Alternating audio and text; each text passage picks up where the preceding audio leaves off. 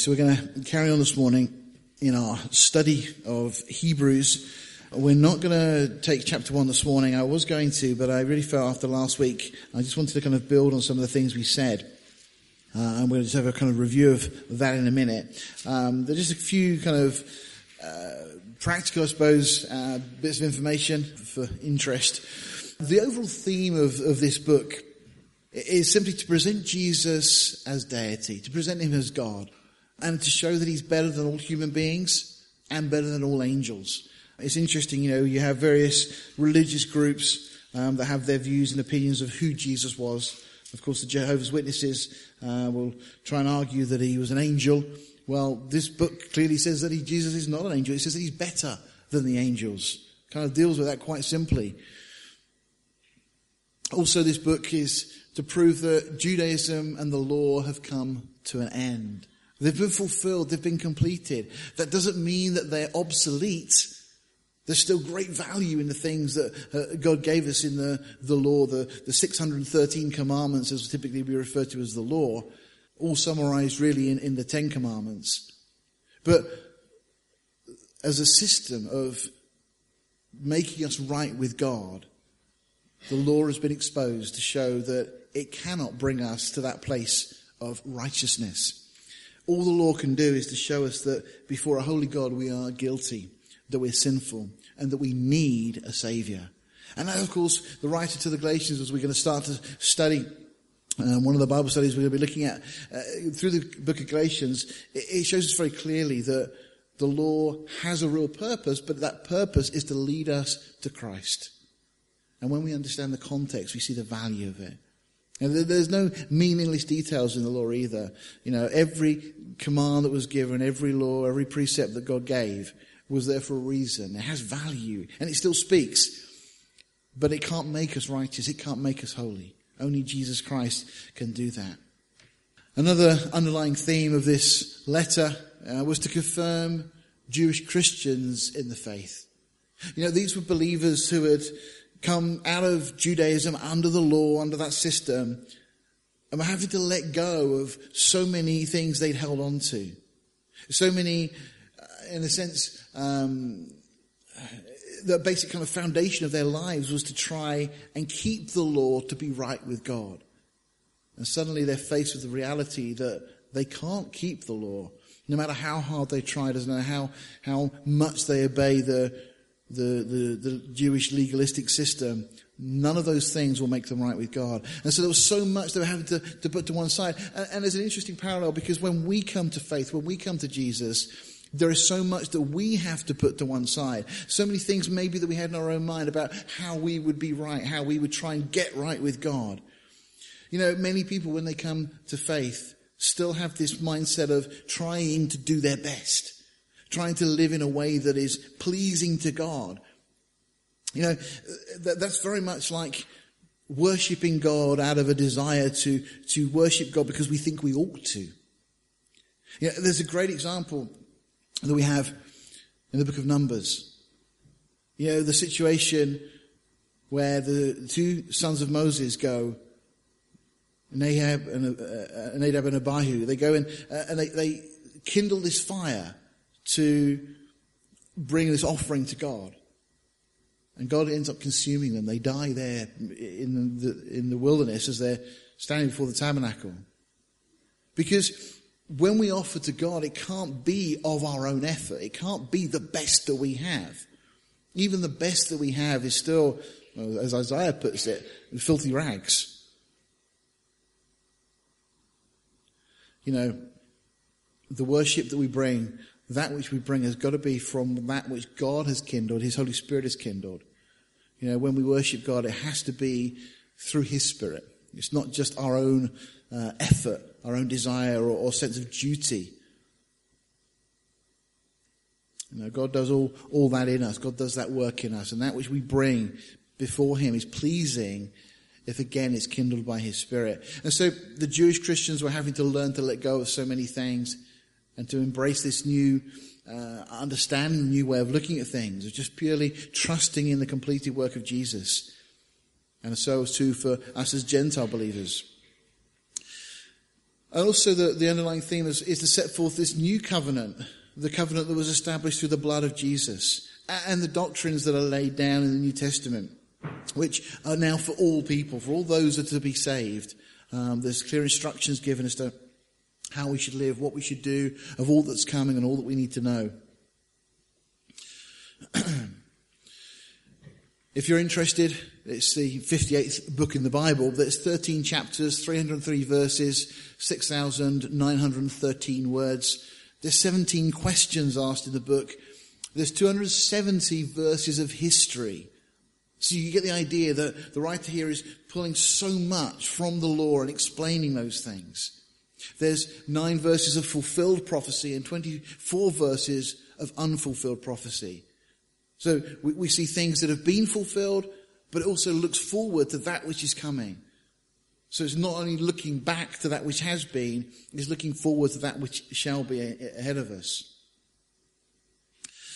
Regarding the time of writing, there is questions, there's debates, but it, pretty much all scholars are agreed that it was before AD 70 when Jerusalem was destroyed by the Romans. Uh, so it is believed to have been written from Rome. Uh, that seems to be the context uh, that we have. Uh, around about 68 AD. Um, and seemingly along with Galatians and 2 Timothy, all written about the same time. now, in regard to authorship, as I said last week, this is a, a, letter that's not given a title at the beginning as to who wrote it. Um, and, and, it's not something that I want anybody to be kind of hung up about, and you can choose, in a sense, who you think. Uh, if you want a detailed study of these things, because I don't intend to go through all the various arguments for and against whatever, um, but there's a great commentary. You get it online. There's a web link there. This will go up on the on the, the website, our website later, um, and you can see the commentary by Moses Stuart from 1864. Um, and it's an incredible commentary, very, very detailed, and he presents lots of good arguments um, as to uh, the various views that are, are, put forward as to who wrote it. Um, if you want a more concise commentary, uh, then Albert Barnes does a great job in kind of summarizing a lot of the things that Moses Stuart says. Uh, Albert Barnes' commentary is fairly freely available, lots of um, ways of attaining that. Um, but just to give you an idea, some people suggested that Luke was the author, some Philip, some Barnabas, um, some Clement of Alexandria. You know, so various individuals have been ascribed as being the author. However, the general consensus uh, seems to be that Paul was the author. Um, now, I, am going to share this with you not because I'm trying to make the point. I personally do think that Paul was the author. Uh, and again, I don't want to be dogmatic. We don't need to be dogmatic. It's not in the text, so it doesn't really make a big difference. But there's a couple of interesting things. I'm just going to, um, the, the, following I'm just, I've pulled out of Dake's Bible commentary. Uh, Charles Finis Dake, great Bible uh, scholar and commentator. I don't agree with everything he says, but he says some really valuable things on many topics. Uh, and these are his comments. He says this, the reasons he thinks uh, that Paul is the author, and there's some, some, good arguments here, he says the thoughts and the reasonings are Paul's. It's the same as we see elsewhere with Paul's writings. And he says any difference in style is due to his writing to Jews as a Jew and not to Gentile churches as he does in his other epistles.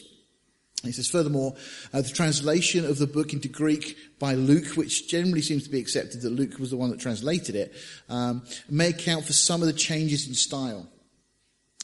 Interestingly, in 2 Peter chapter 3, 15 to 16, Peter confirms the fact that Paul actually wrote an epistle to the Jews. Now, we don't have any other record of any epistle that Paul wrote to the Jews, except potentially the book of Hebrews. Clearly, this is an epistle written to Jewish believers. And the fact that Peter confirms it, and not only confirms it, but highlights that it is scripture.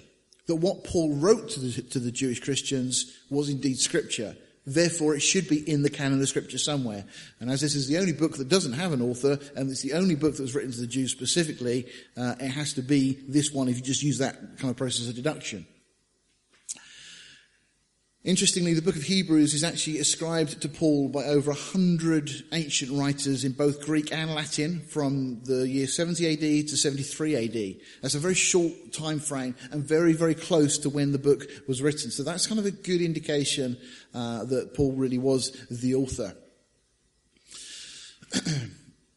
it was received as Paul's. Uh, the, the, Council of Laodicea in 363 AD uh, believed it to be from Paul. The Council of Carthage, uh, sorry, Carthage, uh, 397 AD, uh, and the Syrian churches in 370 all received this as if it were Paul's. They accepted it to be so, uh, and generally by the Greeks and the Eastern churches from right from the, the early centuries.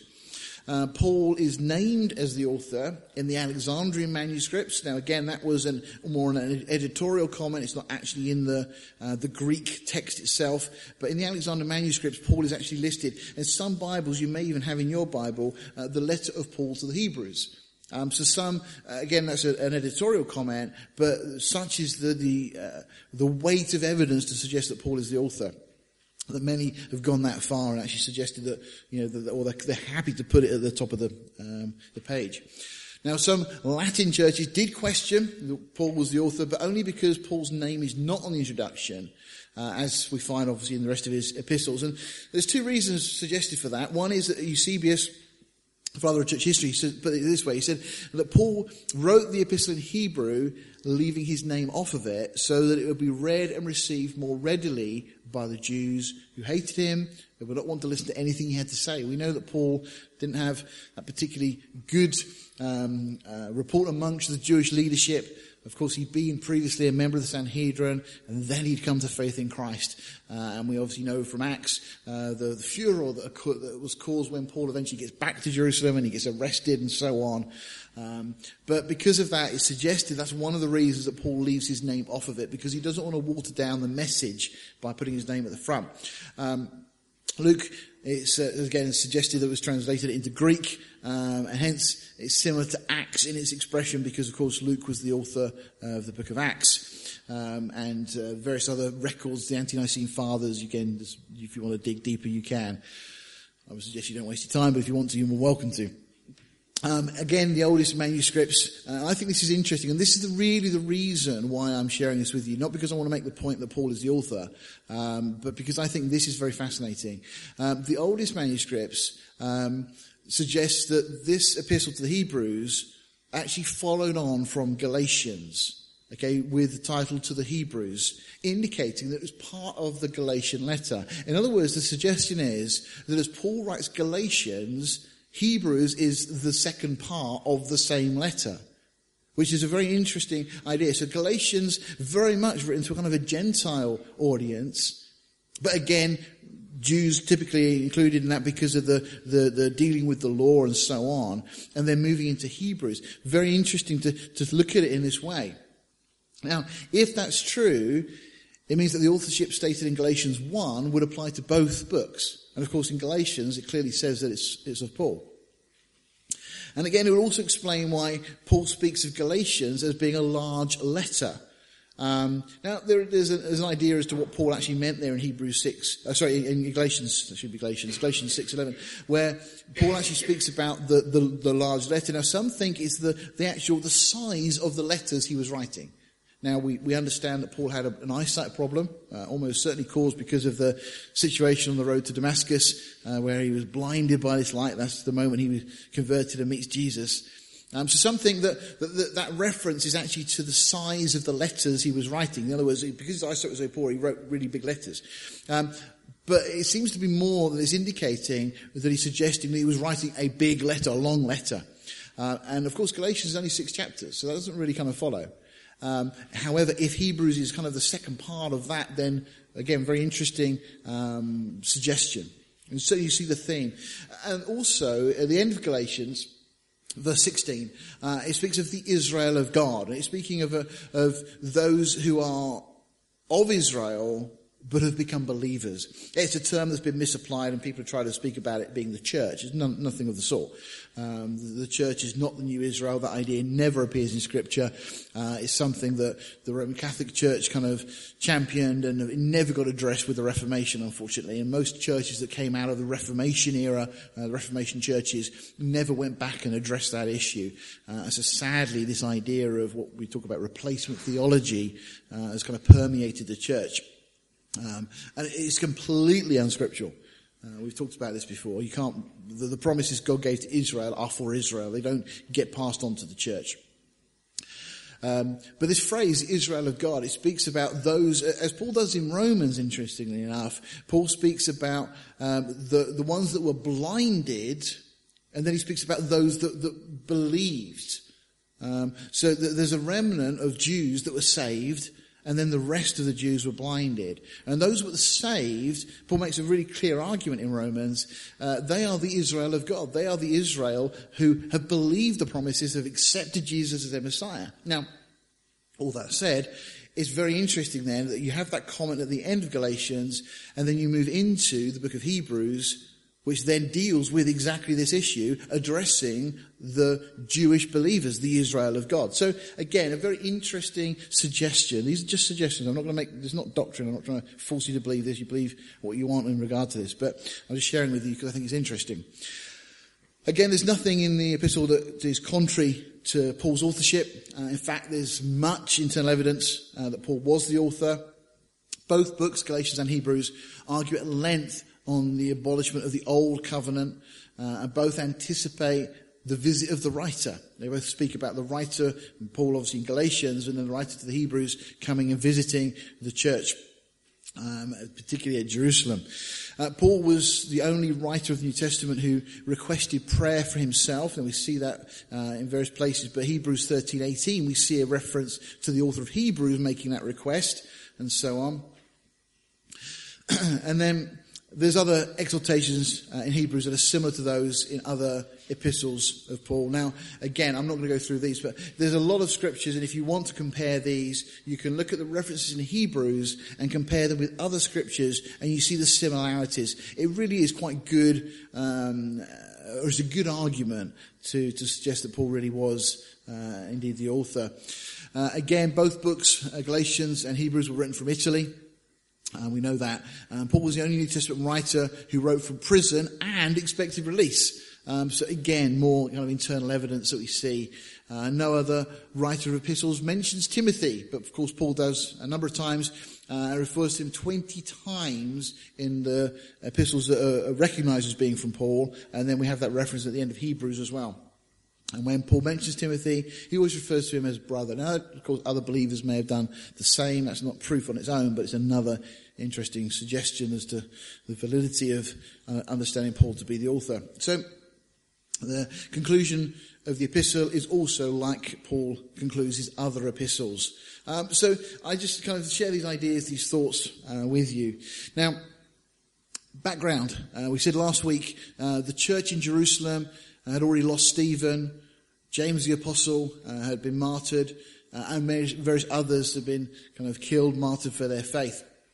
And so the church now in Galatia is also facing persecution. So there's the temptation, and again, it's interesting this tie between Galatians and Hebrews. Um, in Galatians, there was that temptation to turn back to Judaism, to a legalistic system. And Paul really deals with that. Again, we'll be starting this Thursday to look at those things in Galatians. Um, but we see the same idea being presented in Hebrews as well. Uh, uh, and of course, Paul is arguing uh, in Galatians, and the writer to the Hebrews is arguing that you cannot turn back. There's no value in the law. Uh, and, and, and, pleading, in a sense, um, that we don't get back under that legalistic system. Now, again, for us, you know, we have, need to have that, that reminder not to get back under the things of the world. You know, just as the Jews had come out of that legalistic system, so we've come out of a world, we've come out of a, a set of traditions in a sense, things that we've held on to. And we mustn't get so attached to those traditions that it stops us growing in grace. Again, Jews saw Christianity as a rejection of the law, uh, and this is one of the things that's addressed both in Galatians and in Hebrews. And again, the temptation, therefore, is to revert for these Jews specifically back to Judaism to avoid persecution. And the writer really tries to deal with this. Now, the objectives to combat this possible apostasy, to encourage them to press on to spiritual maturity, and this is one of the things we'll be looking at in just a moment this morning. Uh, but also to comfort them in their persecutions. If you remember last week, we just looked at the basic structure. Um, the first seven chapters, we just see Jesus presented as being the best. the most wonderful, the most complete in every possible way. That Jesus was a new and better deliverer. Jesus was better than the angels. He's better than Moses. He was a better leader than Joshua, a better priest than Aaron. And he was after the, the same order as Melchizedek. We talked about this briefly last week and we'll look at more when we go through each chapter in turn. And of course, Calvary itself. You know, Mount Moriah, a, much better mountain in a sense than Jabal el-Lawz or Mount Sinai where the law was given. Because the new covenant that was established on Mount Moriah on Calvary is complete. It is not based upon anything we can do. You know, the, the weakness of the law is shown quite clearly when you see the law given in Exodus and then the very next book is Leviticus. And Leviticus deals with sacrifice. Leviticus deals with all the things you need to do when you break the law. It shows very clearly that, that God knew that the Jews could not obtain righteousness through the law. But Calvary, what a different story. That we can all obtain righteousness through the blood of Christ, not because of what we've done, but because of what He did there. And then the final chapters from 10 um, through to 13, uh, you see the kind of practical applications. Uh, that great chapter 11, we'll enjoy that when we get there, Lord willing, uh, where we look at the hall of faith. These great characters that are presented to us of people whose faith we should follow, we're told. You know, it's great to have people you can look up to, uh, people scripturally particularly. Um, that you can look at that can be an example, that can be somebody that, that encourages you in your own walk with the Lord. And then finally, there's that exhortation to endure. Uh, that closes the book out. Now, last week we mentioned that there's these five warnings as we go through the book. Just a very brief recap of those. The first warning is about drifting. We talked about these in detail last week. If you didn't hear, go review the, the teaching from last week. The second warning is about disobedience. Again, uh, some of those things with disobedience is simply a lack of trust that can lead to disobedience. The example that's given, of course, is the children of Israel where they failed to go into the promised land. They, just, they were frightened, they were fearful. And it led to disobedience. It led to 38 years of wandering in the wilderness and the entire generation dying out. Straight away you start to see the consequences of these things are quite serious. The danger of failing to mature, the warning about willful sin, and then finally the really horrible position of indifference, not being bothered. You know, I hope we never ever get to the stage that we accept and tolerate sin. That we get used to it so much that it doesn't hurt us. You know, I hope that every time you hear somebody blaspheme in public or in the workplace or at school, it hurts. But the danger is we get so used to it because we hear it so often that we kind of almost accept it. We can almost become indifferent to it. You know, and it's the same with, with things that we maybe tolerate, things that we would see on TV or listen to, or places we would go, or things that we allow in and around our lives. You know, are there certain things that we just will not tolerate because we recognize it's sin? We recognize that it's an affront to a holy God. You know, I hope in our lives that's the way that we are, that we don't want those things in our lives. But there's a danger.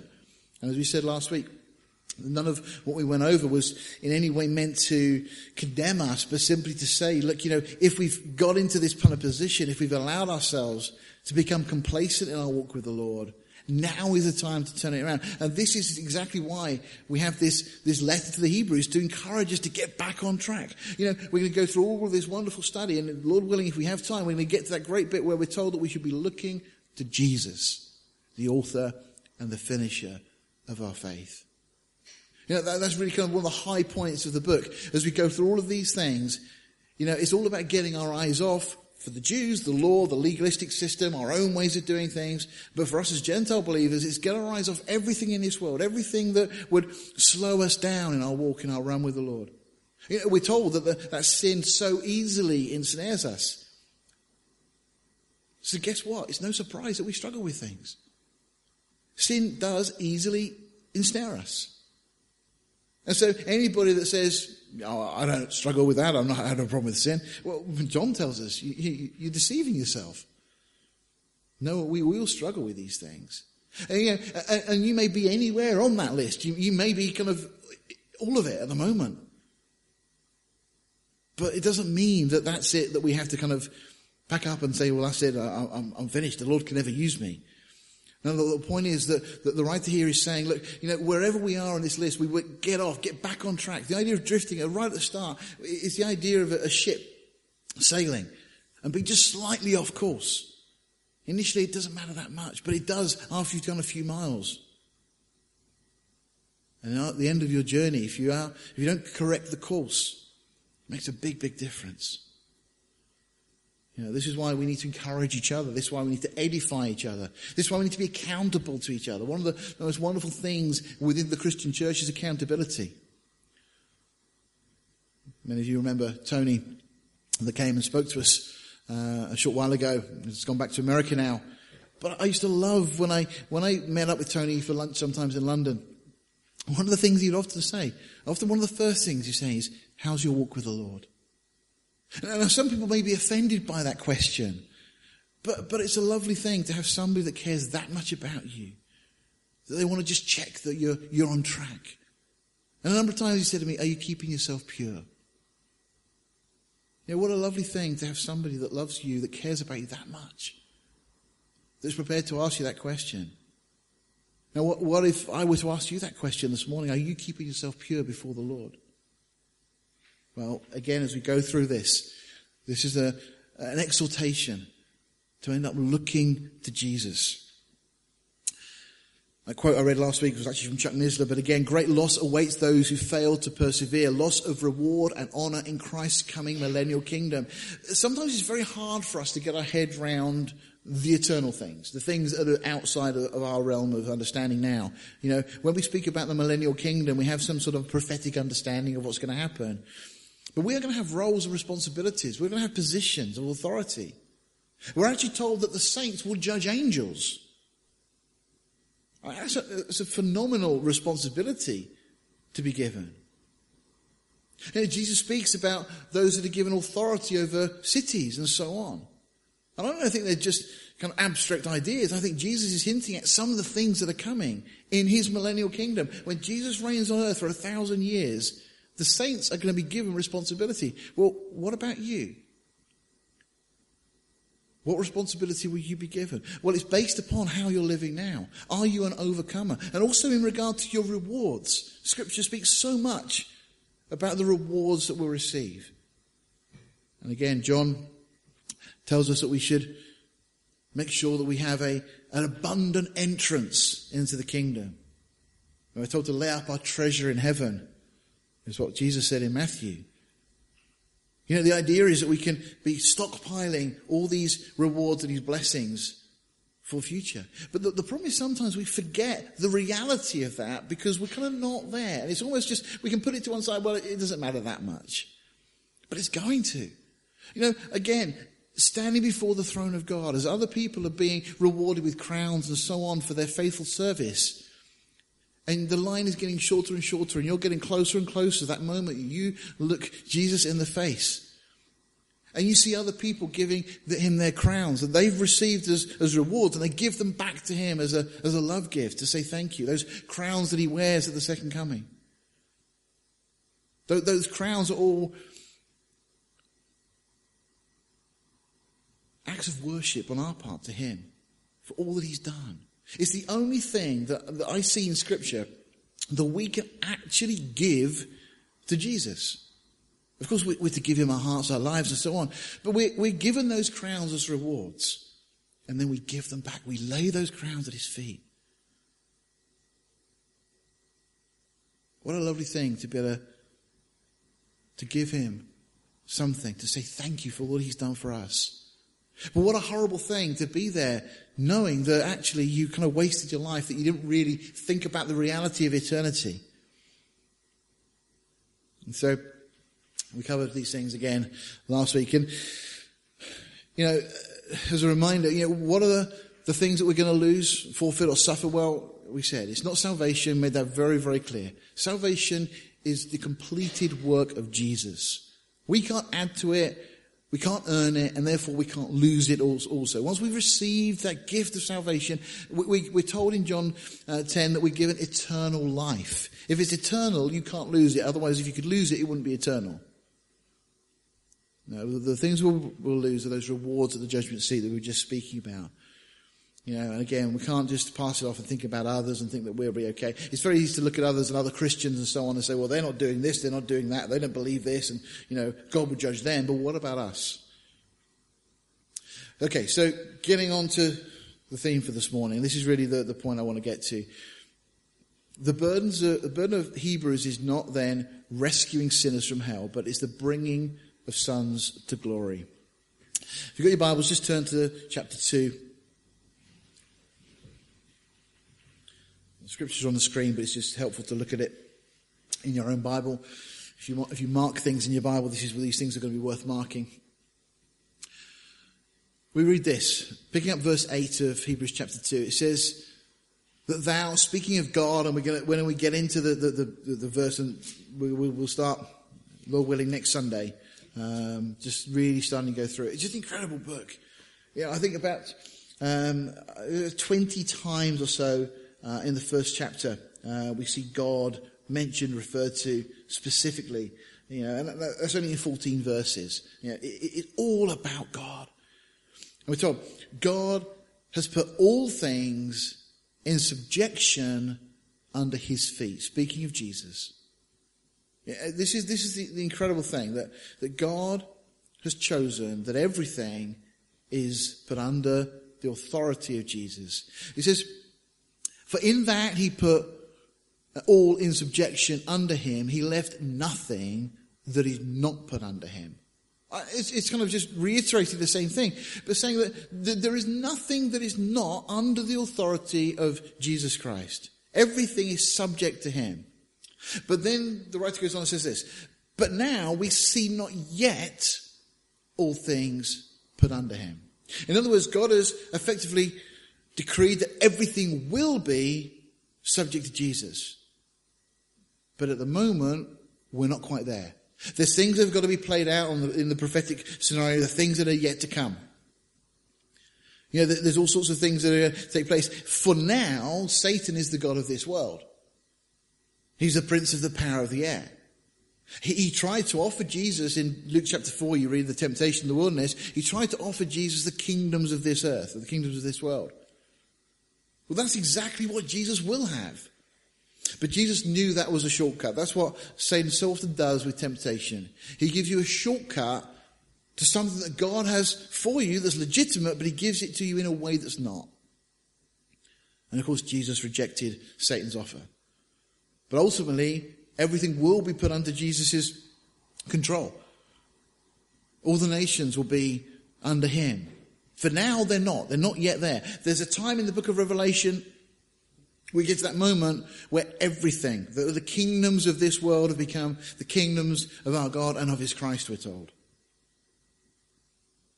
And then verse 9 says, But we see Jesus, who was made a little lower than the angels for the suffering of death. Look at the, the statement there that Jesus was made lower than the angels. He, he, in a sense, the lowest in creation was man after the fall. Excluding, of course, animals, put animals and things to one side. But in terms of any eternal being, man was originally created above the angels, but lost that position, lost that authority. And so Jesus comes down to our level. And why does he do it? We're told, for the suffering of death. Jesus did it because he knew there was only one way. So we see Jesus crowned with glory and honor. Everything Jesus did was worthwhile because he knew the goal, he knew where he was going, he knew the objective, he knew his Father's will. Crowned, crowned with glory and honor, that he, by the grace of God, should taste death for every man. This is incredibly good news because death is a big problem. I'm not sure if you've noticed it. As I said before, People sometimes say, you know, well, if, if there's a God, if there's a God of love, why doesn't he end the problem of suffering? Well, the answer is because that wasn't our greatest need. And people say, well, why doesn't God end the problem of, of hunger? Well, because again, that wasn't our greatest need. Well, why doesn't God end the problem of sickness? Because that wasn't our greatest need. Our greatest need was the problem of death. And Jesus was the only one who could remedy that problem. So he tasted death for every man. But notice that he's crowned now with glory and honor. But he had to go through this for us. And then we're told in verse 10, for it became him for whom are all things and by whom are all things. All right, just, just pause there for a second. Because this is another thing that will come out in the, the opening verses of the chapter. That everything has been put under Jesus' authority. He is in complete control. He holds all things together. Now, that, that goes on a, on a universal scale, that comes down to an atomic level. Every atom is literally held together by Jesus. But so are our lives. Our lives also held together by Him. If we are in Him, our lives are held together. When we are outside Christ, when we're outside that walk and that relationship with Him, things start to unravel. He holds all things together. It's a little bit like Israel. You know, we've looked before those incredible periods of history, those 490 year segments. And God almost stops the clock every time Israel were in a place of disobedience, when they're out of step. You know, that 15 years for Abraham with Ishmael. God doesn't count those years. 111 years during the book of Judges when they were under the subjection of their enemies. God doesn't count those years. You know, and there's times that we can put ourselves in that kind of position. Now, for it became him for whom are all things and by whom are all things. He created everything. He holds all things together. And notice this. This is the key. In bringing many sons unto glory. That's the objective. That's what Christ came to do. That's what the writer of the Hebrews is trying to communicate to us, that there is something so much greater than just the everyday life that we are so familiar with. That God has this incredible plan for us to bring sons unto glory. To make the captain of their salvation perfect through sufferings. For both he that sanctifies and they who are sanctified are all of one. That's an incredible statement as well. That, we're brought into this relationship with Christ, that we're given this position, that we're, we're counted as, as his brethren, because it says, for which cause he's not ashamed to call them brethren. We are family. We've been invited in. We've been joined together. We've been seated with Christ in heavenly places. These are staggering things. Oswald Chambers made this comment. He said, Thank God he does give us difficult things to do. His salvation is a glad thing, but is also a heroic, holy thing. It tests us for all we are worth. Jesus is bringing many sons unto glory, and God will not shield us from the requirements of a son. God's grace turns out men and women with a strong family likeness to Jesus Christ. I love that statement. That's what God is doing. He's bringing sons unto glory. He's making us like Jesus. We go through all sorts of challenges, but it's for a purpose. See, why are we here? Why have we been left? You know, from the point of our salvation, we could have just been taken home. There's no need to wait for the rapture. We've been saved. We can go home. Why have we been left? Because we are now undergoing a training program. You know, and we've not just been left to get on with things. You know, this training program that we are going through is so that God can transform us. Uh, this is partly why I'm really excited about this book. Because I think there's so many things that are going to come out here that, that will be challenges to every one of us, I'm sure. They're going to prick our conscience at times. They're going to challenge us. We may go home and feel very uncomfortable after some Sunday mornings. And I hope and pray we all do. But at the same time, we go, home encouraged, edified and blessed to think that God really wants to do this work in us. What does it mean? Well, this work of sanctification that we already mentioned this morning. What does it mean practically? Well, simply, to put it one way, that everything we're going through is worthwhile. It's all part of this plan and this purpose that God has. You know, what we're going through right now is worthwhile. We may not feel like it, it may not seem like it. You know, over the last year, we've had a number of people in the congregation that have gone through various trials and challenges. But you know, it's all worthwhile. God knows what He's doing, and He's working to this end of bringing sons unto glory. And by the way, we're going to get to this in a minute. This is not a sexist thing. It doesn't exclude daughters. I'll talk about that in a second. But, but what the Lord is doing in our midst right now is worthwhile. Your, your day job or whatever you spend your time doing on a daily basis is all worthwhile because God has anointed and appointed and set up various situations for you. I, my own personal testimony over the last, well, last year and a half, I suppose. My work situation, the way that God has just gone before me and opened doors. You know, I, I've not had to push a single door. Every door is open and I've just simply walked through. And it's been truly incredible. There's been a number of steps of faith that I've had to take. But God has just done an incredible work. And I start my new job on the 20th. And I just pray that God will open up opportunities to share the gospel with that new group of people I'm going to get to meet and we'll use that for his glory and his purpose. But everything that God has been doing, it's all been worthwhile. Even the little tests of faith I've personally had to go through and that Joy and I have gone through, the things we sat and discussed and you know, before Christmas there was that real question of, okay, well, do I just quit work completely? Is the Lord saying we should go full time? Will we be prepared to do that? Will we be prepared to take that step of faith? And it really made us think, well, how much do we trust God? Are we prepared to trust Him with everything? Or just the things that, you know, we're comfortable with?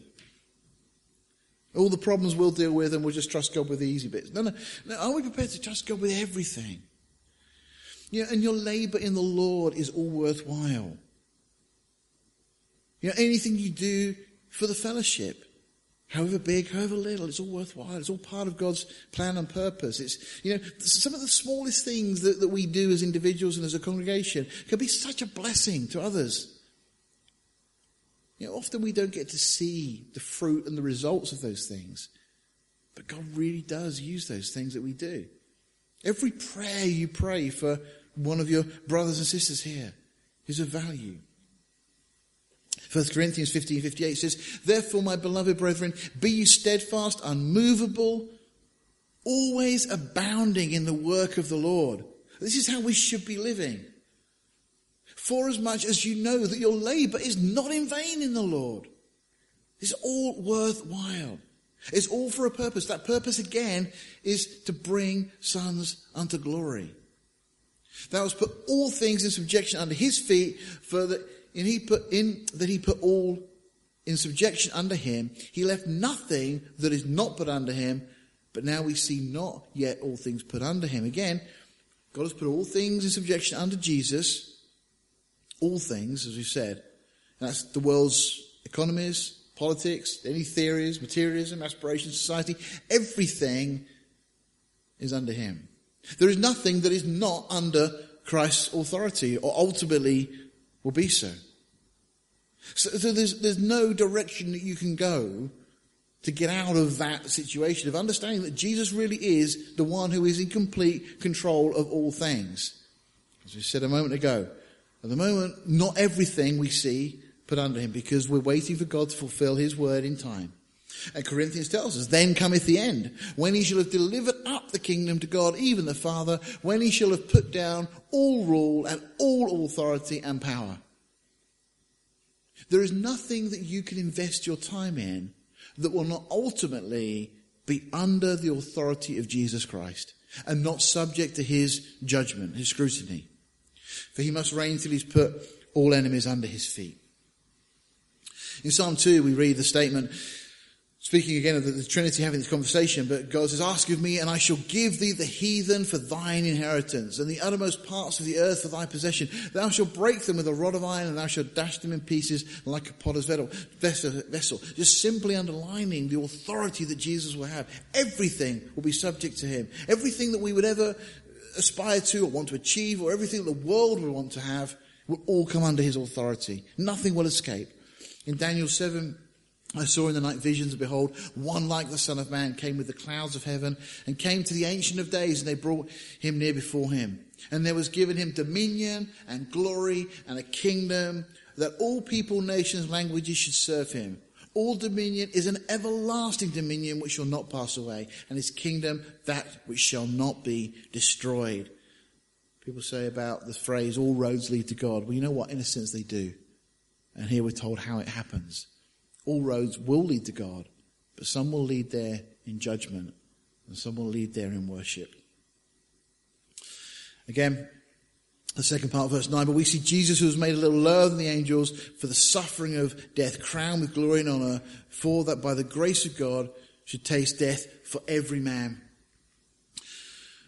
I want to read this quote to you from Oswald Chambers. He says, the only life of the Lord Jesus in the New Testament sorry, uh, uh, sorry, the only life of the Lord Jesus is in the New Testament, is what he's saying. He says, there are phases of the life of our Lord presented in the New Testament that no other life, so called, deals with. If you start with the theory that Jesus Christ was a man who became God, you have to leave out any number of New Testament facts. If you say that Jesus Christ was God and his manhood a seeming phase, you have to miss out other facts. The person of Jesus Christ revealed in the New Testament is unique. God, man. In him we deal with God as man, the God man, the representative of the whole human race in one person. Jesus Christ is not a being with two personalities. He is Son of God, the exact expression of Almighty God and Son of Man, the presentation of God's normal man. It's just that last line that really struck me. That, that when we look at Jesus, we get to see what God intended man to be. There's this, this individual that can be in complete obedience, submitted to God's will, walking in blessing, walking in honor, walking in glory. You know, we have such a low expectation sometimes. But God wants to do something so great in each and every one of us. Hebrews 2:10 again, for it became him for whom are all things and by whom are all things in bringing many sons unto glory to make the captain of their salvation perfect through sufferings. What is he saying is it was fitting and necessary for God to go through this in order to bring many sons to glory, to allow Jesus to be our complete savior. That's again the idea that's put forward here, so that we can be complete in him. Verse 11 goes on and says, For both he that sanctifies and they who are sanctified are all one, for which cause he is not ashamed to call them brethren. Again, Jesus suffered to become complete, to carry out the goal. That, that's the idea. Uh, the word perfect uh, in the Greek we just looked at is this word telio. It means to, to carry to the goal. Okay, it's having an objective, it's going for that objective. You know, and we likewise are to become complete. Jesus had this goal. He knew what he was going for. And we need, also need to have that same kind of mindset that there is a goal for us as Christians. And everything we're going through now is worthwhile because it's leading to that goal. It's the things that he's allowing in our life. James tells us that when we fall into various trials, the testing of our faith produces patience. He says, but let patience have its perfect work that you may be perfect and complete. Again, that, that idea, that plan that God has for us to be one with God. Not, not, we don't become part of the Godhead. We're not saying there's abhorrent teachings that go down that line, but you know, that we, that we become one with Him. We're joined together. We have that, that, uh, we were talking last week, um, about this relationship that God has for us, this, this being partakers of His nature. Again, Jesus suffered in order to be that which his Father wanted him to be, which visits our Saviour. John 4:34 Jesus said my meat is to do the will of him that sent me and to finish his work. Again all that we endure now is worthwhile. It leads to that goal, again, of us becoming brethren. Uh, we have to understand all the things that we go through, all the, these experiences, challenges, even right now where we are, is all leading us to this place. Romans 8, 29 and 30 says this, For whom he did foreknow, he also did predestinate to be conformed to the image of his son. Now, this is a theme that runs all through the New Testament. That he might be the firstborn among many brethren. We're invited to become part of the family of God. Moreover, whom he did predestinate, them he also called, whom he called them, he also justified, and whom he justified them, he also glorified. This whole process of bringing sons unto glory. You know, we've not been brought out for God to leave us, just as with the children of Israel. In Joshua 1, it says, Now after the death of Moses, the servant of the Lord, it came to pass that the Lord spoke unto Joshua, the son of Nun, Moses' minister, saying, Moses, my servant, is dead. Now therefore arise, go over this Jordan, thou and all this people unto the land which I do give to them, even to the children of Israel. You know, in one sense, there's a beautiful picture here because Moses represents the law. The law came to an end. And then under Joshua, Yeshua, we then move into the, the promised land. We move into liberty, into freedom.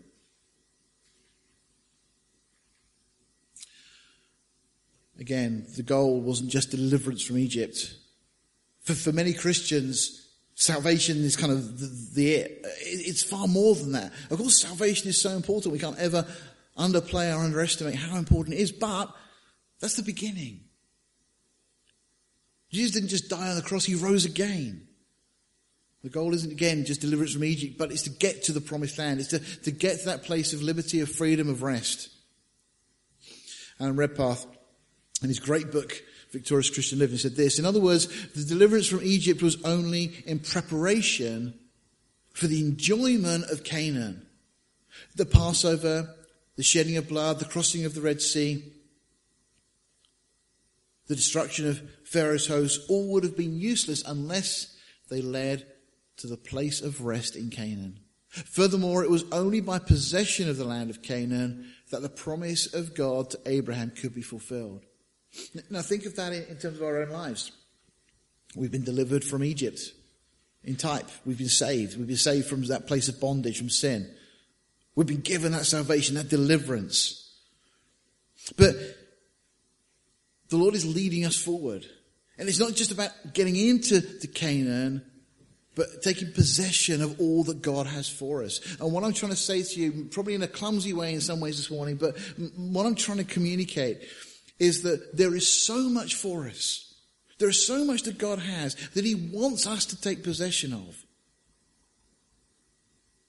And so often we leave it because we're so consumed with other things. In Hebrews 4, verse 1, we're going to get to read, Let us therefore fear, lest a promise being left us of entering into his rest, any of you should seem to come short of it. That's what I'm saying. Just, just as it was for the children of Israel. The writer to the Hebrews says here, look, there is so much more. But be careful because you could miss out on all that the Lord has for you. All that He wants your life to become as you become transformed, as you recognize your position as part of His family, as one of Christ's brethren. Again, verse 11, let us labor, therefore, to enter into that rest. Not, not labor in, in the sense of we have to work towards this in, in a, a, a sense of making resolutions or trying really hard. It's about yielding to Christ. As Oswald Chambers so frequently spoke of, it's about giving up the right to ourselves. But it's understanding that something has to be done. You can't just sit back and ignore it and expect this to happen. You need to be conscious of this. We, we need to spend our time, and we'll talk more as we go through, but in, in God's Word. Do you know you can read the entire Bible in 72 hours? It's just a, a comfortable reading pace, if you were to read out loud, at a comfortable pace, 72 hours is all it takes to read through the entirety of God's Word. Books out about 12 and a half minutes a day. You through the Bible in a year. What else do you spend 12 and a half minutes on every day? How much time maybe do you spend reading things that are no intrinsic value in the light of eternity, or watching things on telly, or listening to things, or 12 and a half minutes out of 24 hours. That's all it would take, and you read through all the scripture in a year. Talked about Jesus holding all things together. If we are in Christ, He holds us together, holds our lives together. So many times people seem to struggle with discipline. But you know, I know that I'm not going to get really fit unless I try and make that effort and go to a gym. I've got to do something. It's not going to happen by knowing the gym exists. It's not going to happen by being aware that there's the opportunity. I've got to do something. But spiritually, bodily exercise profits little, so that's, you know, but, but spiritually, we've got to do something. We've got to recognize that we've got to move from where we are, from our comfort zones. Again, Oswald Chambers says this, if I then, your Lord and Master, have washed your feet, you also ought to wash one another's feet.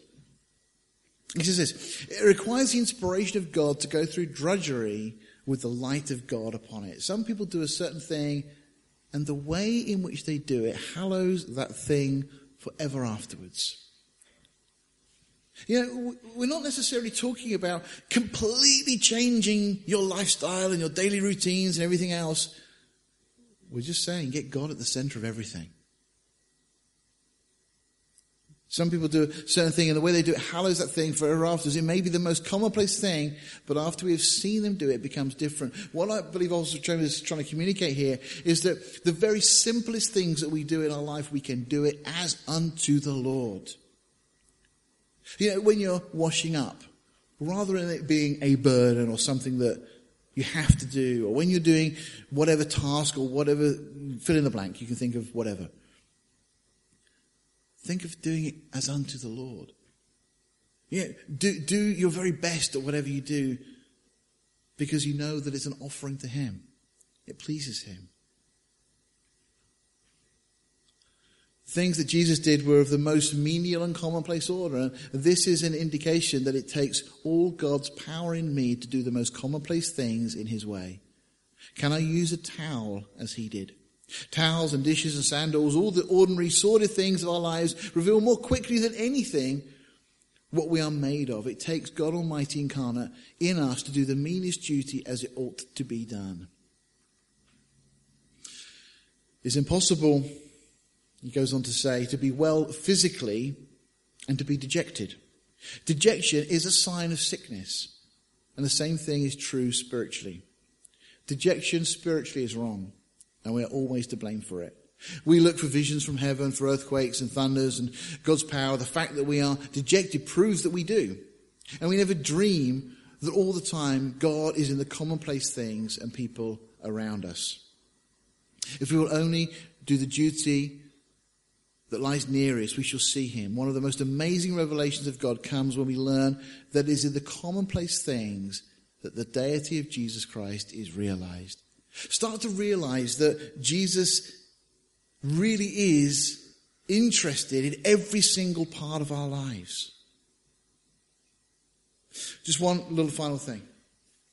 In 1 Kings, I'm not going to read all the text, I'll let you read it uh, on your own, but it speaks about this uh, house that Solomon built. Verse 2 speaks of the, the time, of this passage from 1 Kings 6 uh, speaks about them coming out of Egypt and then get to this certain point, eventually the reign of Solomon, they decide to build the house of the Lord and so on, and they, they work out the measurements. The Lord says what the size of the, the measurements are going to be, uh, the porch and so on, the windows, and every single part of this house, every little part of the house matters.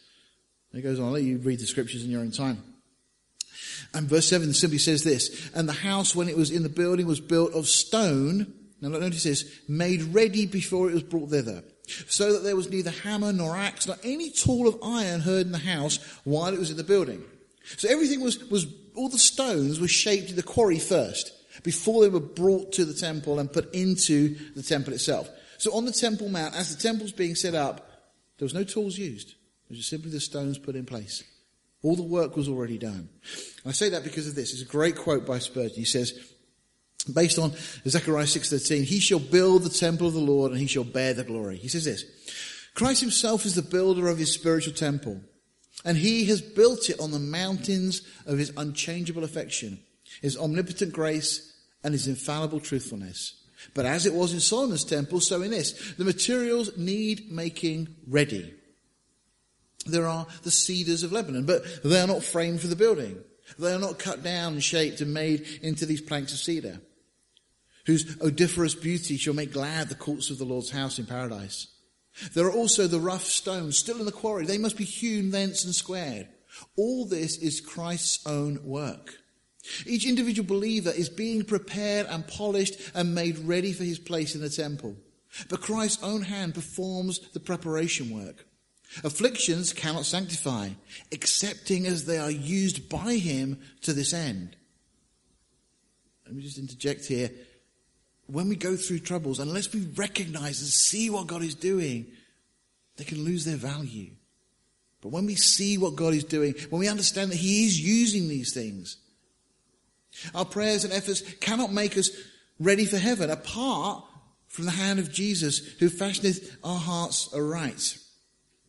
As in the building of Solomon's temple, there was neither hammer nor axe nor any tool of iron heard in the house because all was brought perfectly ready for the exact spot it was to occupy. So it is with the temple which Jesus builds. The making ready is all done on earth.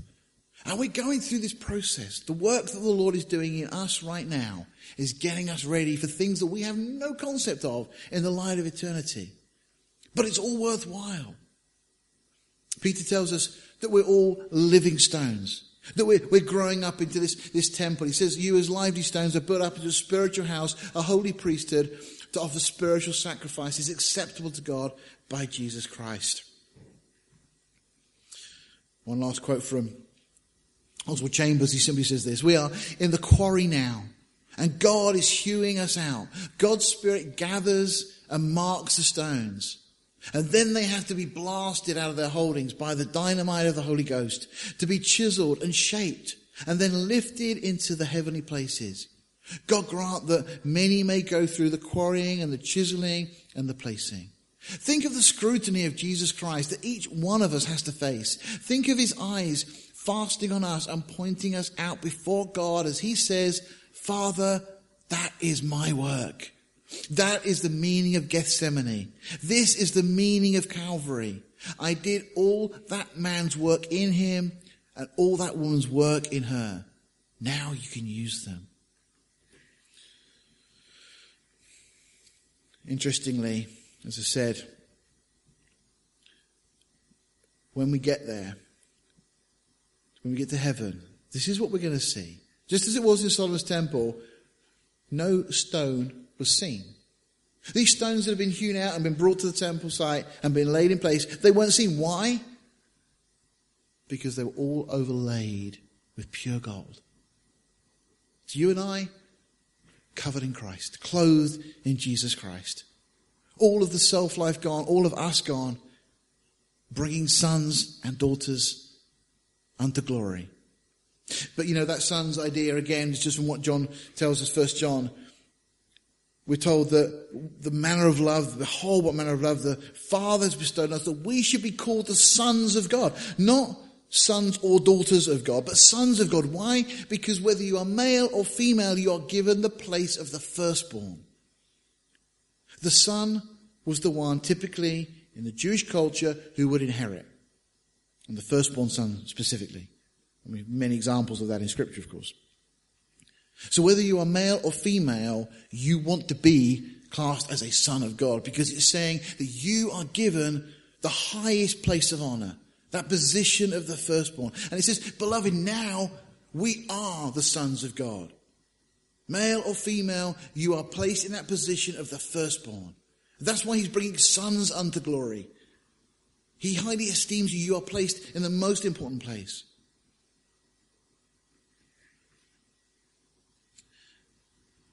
Verse just goes on and says, Beloved, now we are the sons of God. It does not yet appear what we shall be, but we know that when he shall appear, we shall be like him, for we shall see him as he is.